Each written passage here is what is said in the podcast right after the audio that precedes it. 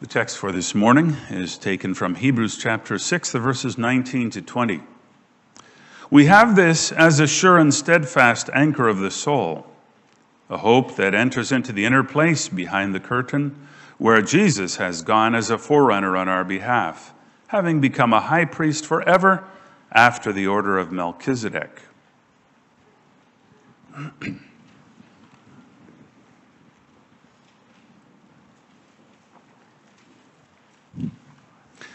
Following the ministry of the word, let's sing together standing hymn 38, the stanzas 1 and 2. Beloved congregation of the Lord Jesus Christ, to be a Christian is to be someone who has hope. And our hope is unlike that of unbelievers. Our hope is based on the Word of God. We know God and have a bond with Him. And this bond with God has been brought about through Jesus Christ, the Son of God. Imagine what our lives would be like without Jesus Christ. There would be no atonement for sins.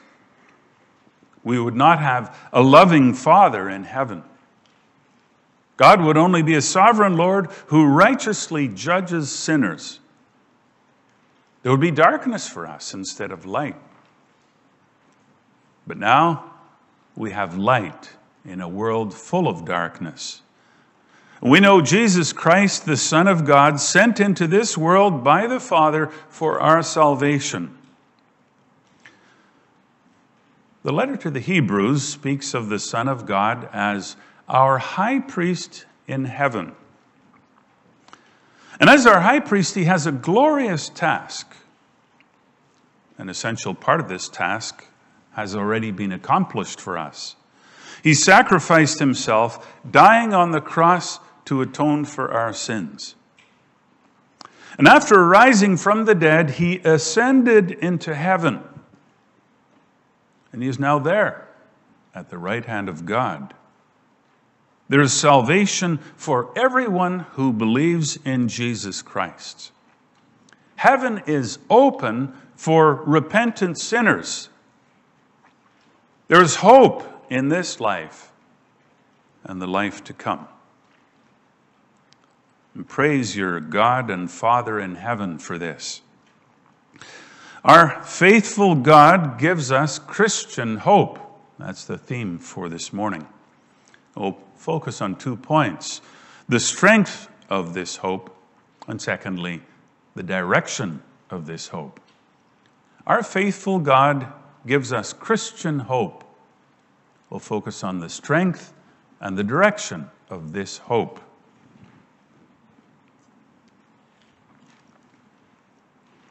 The first readers of this letter were people of a Jewish background who had become Christians. We can conclude that from the reference in chapter 1, verse 1, where the writer reminds his readers that long ago, at many times, and in many ways, God spoke to our fathers by the prophets. And the further contents also presume uh, familiarity with the Old Testament and an acceptance of its teachings. Undoubtedly, those Christian Jews had high expectations of Jesus Christ, the Messiah. However, it was becoming increasingly difficult for them to hold on to the faith without wavering.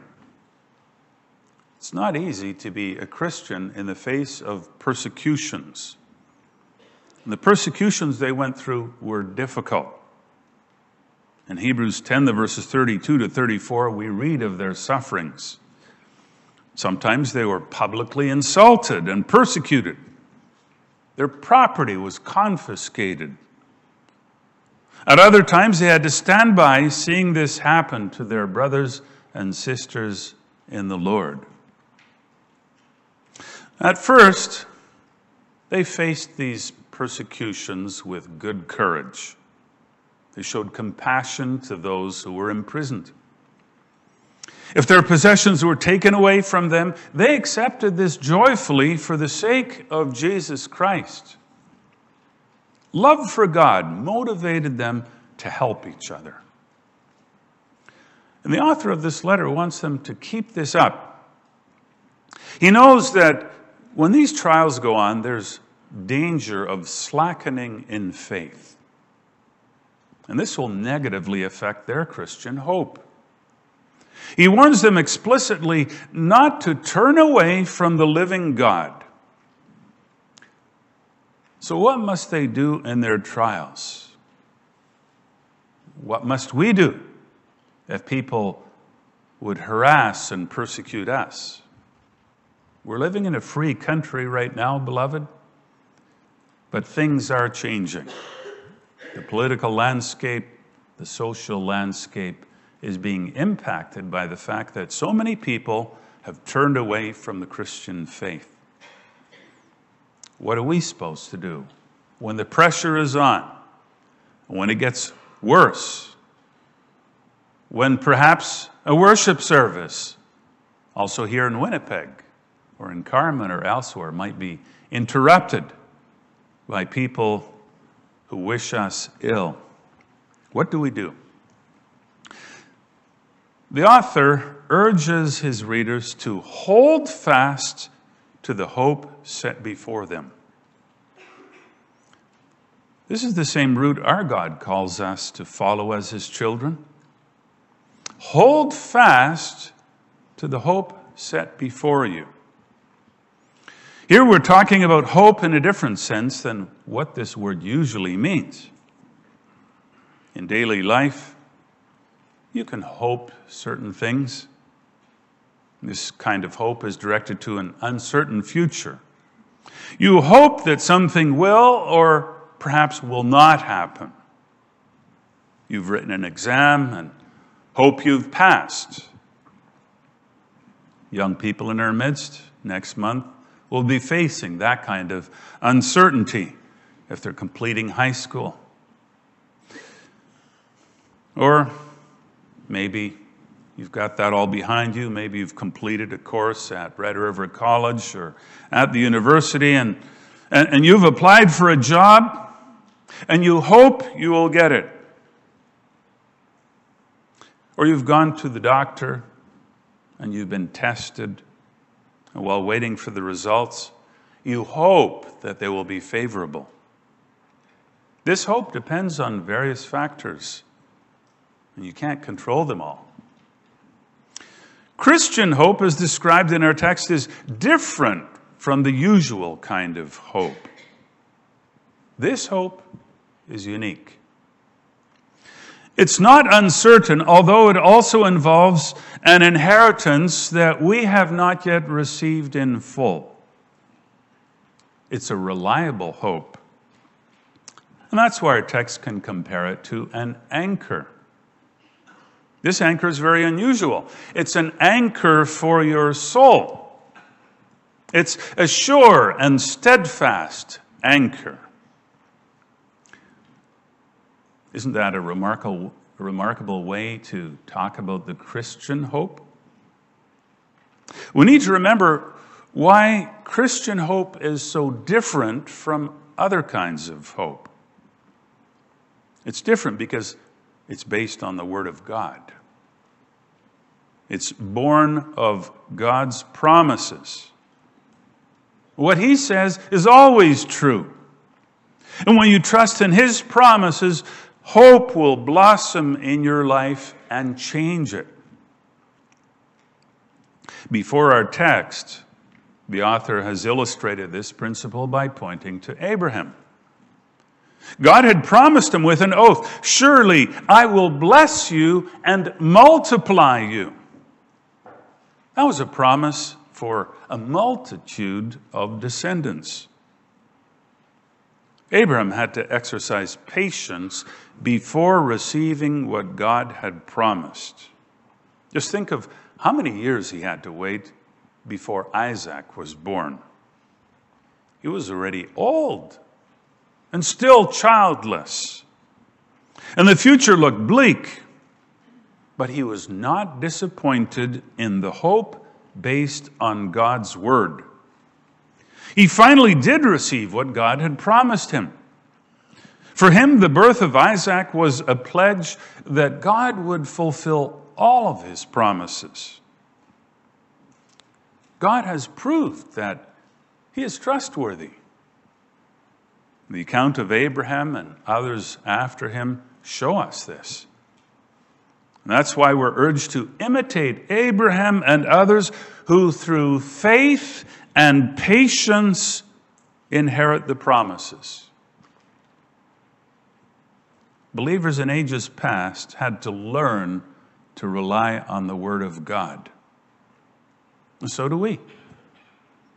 Keep trusting in God no matter what happens or what you may be feeling. Feelings are not a good measure or barometer as to whether or not God's word is true. Don't look at your feelings. How do I feel about this? Look up to God and to Jesus Christ, his Son, our resurrected and ascended Savior and Lord. Reflect on his word, his promises. There are good reasons for trusting in God and deriving strength from his word. Look back on his faithfulness to promises in the past. The hope he gives us is richer and fuller than what Abraham could imagine. We have the hope of salvation through faith in Jesus Christ. And that salvation is important for our bodies and souls now and forever. It involves the forgiveness of our sins and life in fellowship with God. And those are promises that God gives us in the Bible, the written record of God's Word. He points to our ascended Lord Jesus Christ as the source of this salvation. And he gives us hope in this life where we would otherwise have many reasons for despair. So, hold fast to the hope set before you. In chapter 10, verse 23, we hear the author of this letter repeating this admonition. Let us hold fast the confession of our hope without wavering. For he who promised is faithful. When you confess your hope, you take God's promises to heart and express them with your mouth. Don't waver in that. Hang on to your confession. You derived it from God's Word, and you remain dependent on that same Word to keep hoping. There's a good reason to hope and to talk about it with other people. God keeps His promises. In a very compact way, our text gives us a word picture. The Christian hope in our text is compared to an anchor for your soul. Ships have an anchor. Just think of the storms a ship can go through. At such times, it can be buffeted by the wind. Waves can crash over the decks with incredible violence. A ship can lose its course. This can mean it will run aground or even be wrecked on the rocks. And during such storms, an anchor can be very important for a ship. If it threatens to go off course, the anchor can be thrown overboard. The decisive factor then is whether or not the anchor is suitable. It will have to be heavy and reliable enough to be of any use. If not, the position of the ship will not be stable and it will therefore not be safe. In the storms of life, your soul needs an anchor. You can experience many things. There are things that can fill you with joy. But there are also experiences that can make you very unhappy.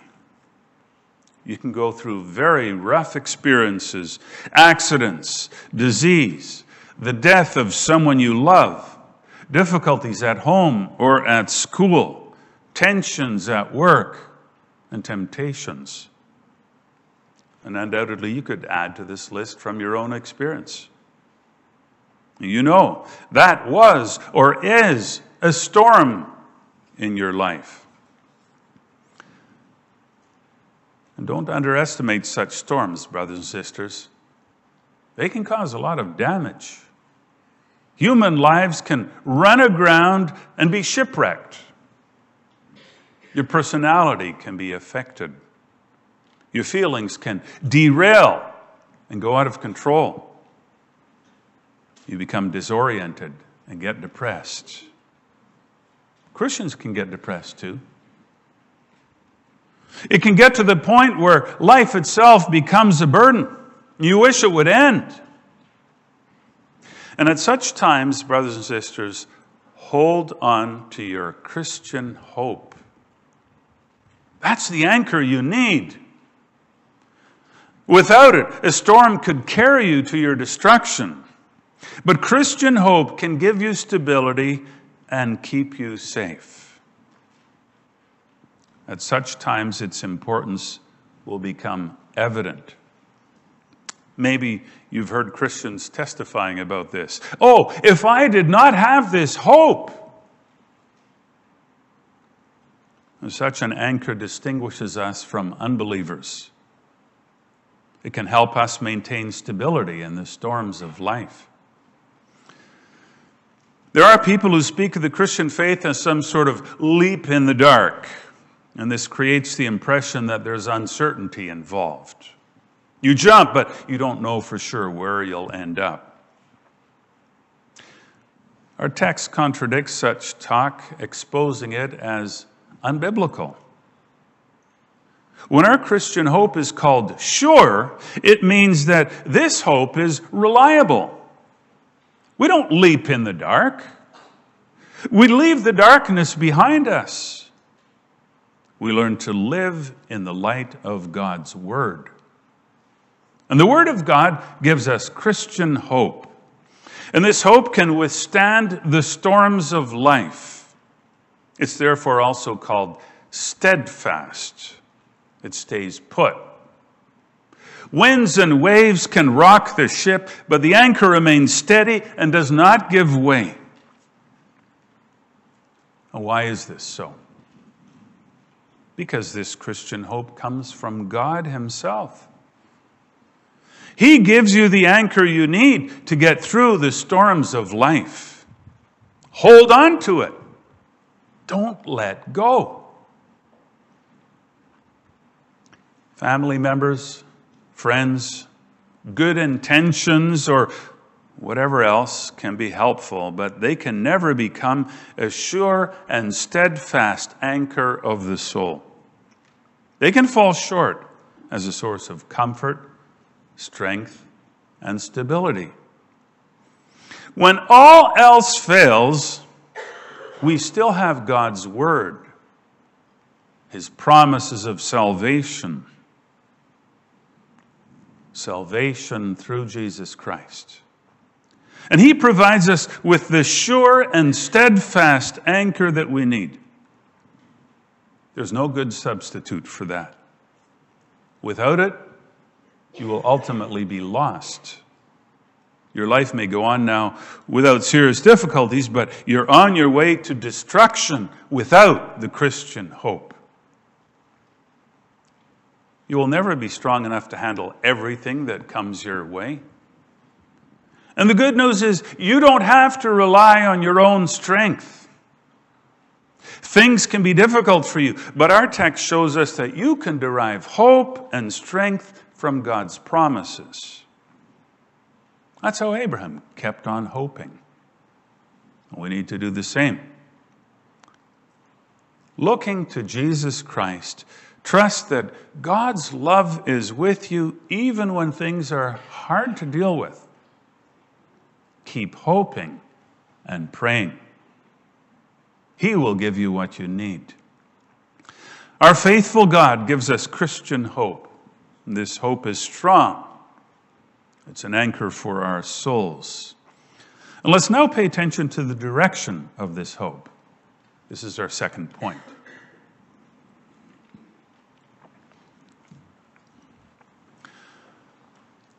Boys and girls, if you would lower an anchor from a ship, where does it go? It sinks to the bottom of the sea, or of a lake, or a river. But Christian hope doesn't look for something in this world to hold on to. And this fact influences the word picture in our text. Christian hope doesn't go down into the bottom of a river or, or a lake or an ocean. It doesn't hold on to things of this earth. Christian hope is directed to heaven. Our text says that it enters into the inner place behind the curtain.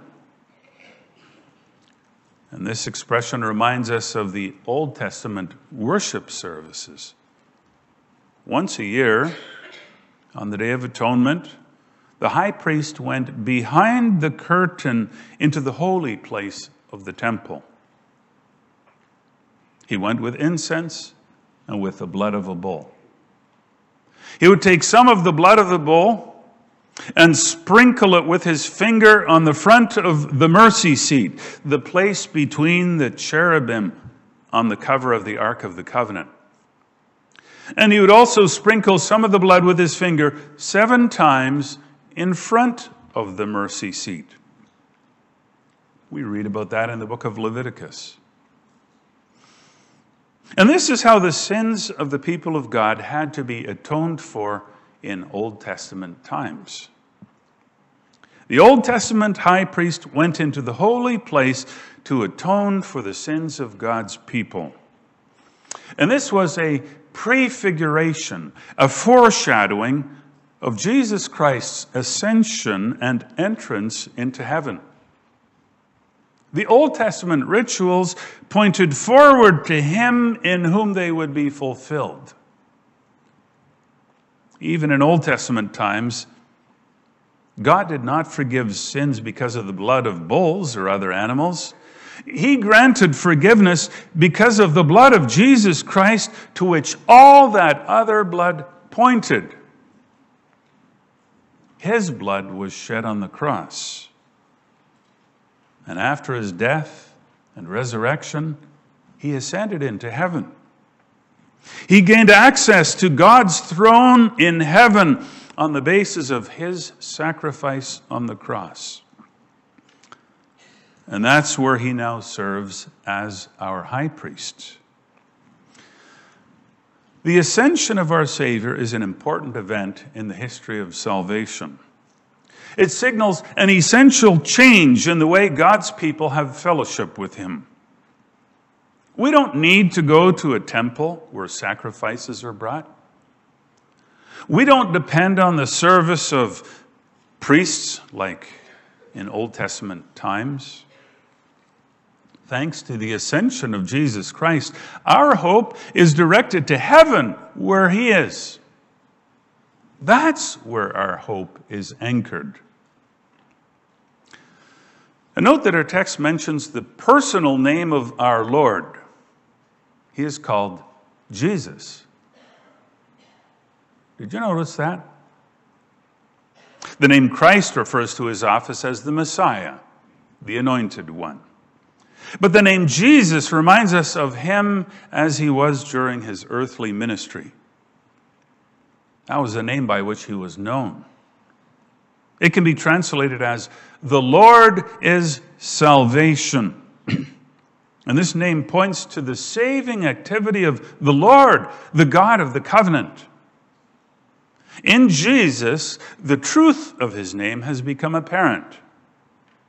Jesus was sent by the God of the covenant to save his people from their sins. Jesus is the Son of God, Emmanuel, God with us. He's the only one who can help us. Remember the storms that raged during the life of our Savior on earth. All your breakers and your waves have gone over me. we read in the prophetic words of Psalm 42, verse 7. And elsewhere, it's in Psalm 88, we read, Your wrath lies heavy upon me, and you overwhelm me with all your waves. Such were the sufferings of Jesus Christ. He had to bear the full burden of God's wrath against our sins. And he did this consciously and willingly. He had to humble himself, suffer, and finally even die for us on the cross. We need such a high priest. Without this sacrifice, there would be no salvation for us.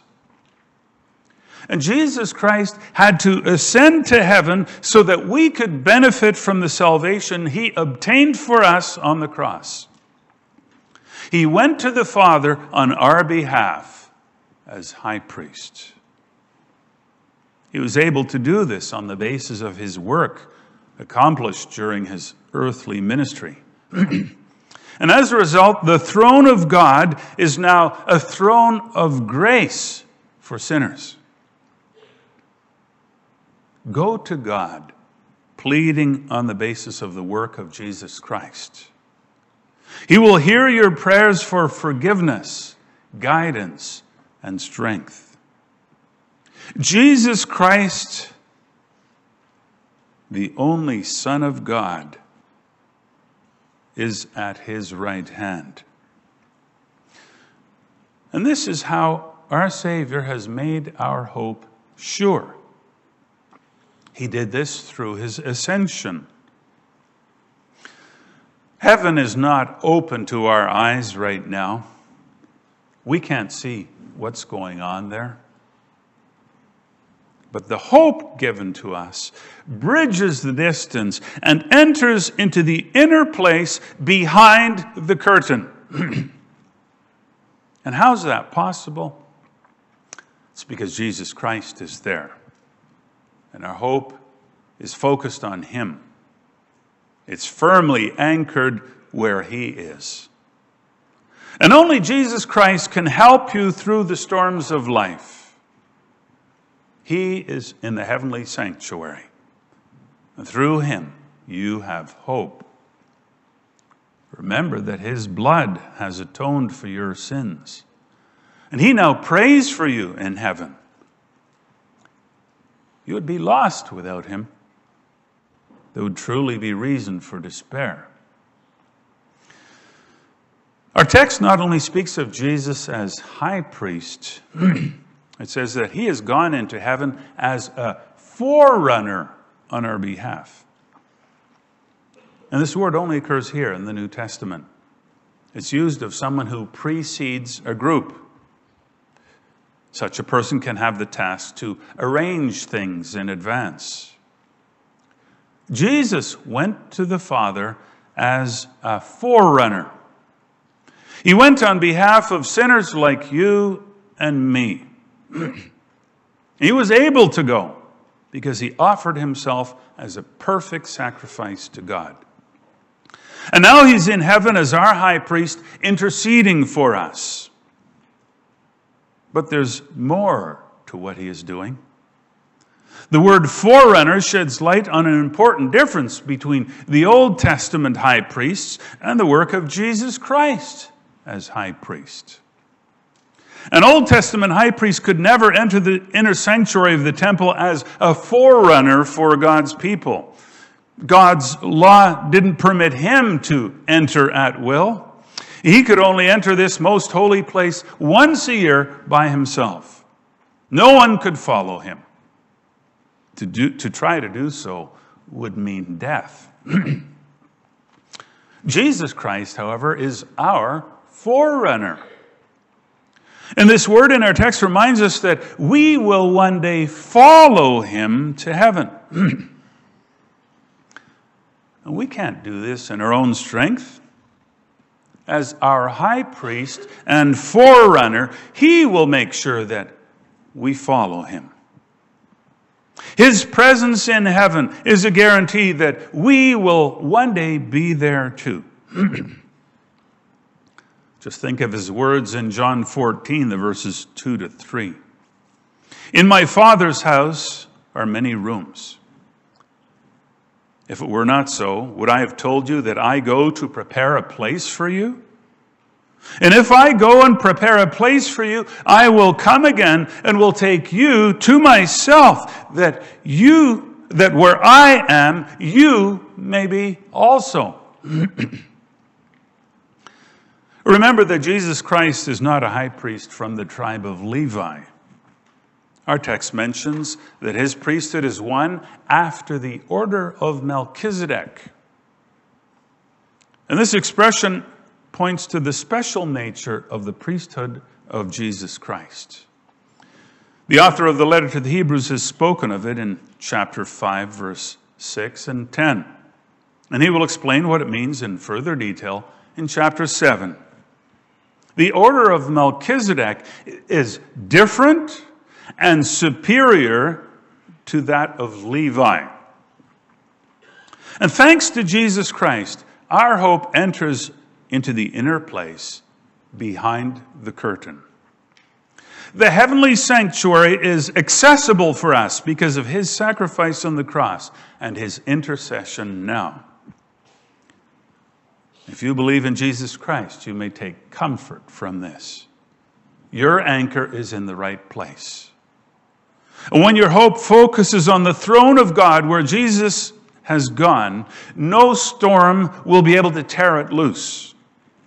By the grace of God, you'll persevere. And does this mean that we don't have to exert ourselves? No.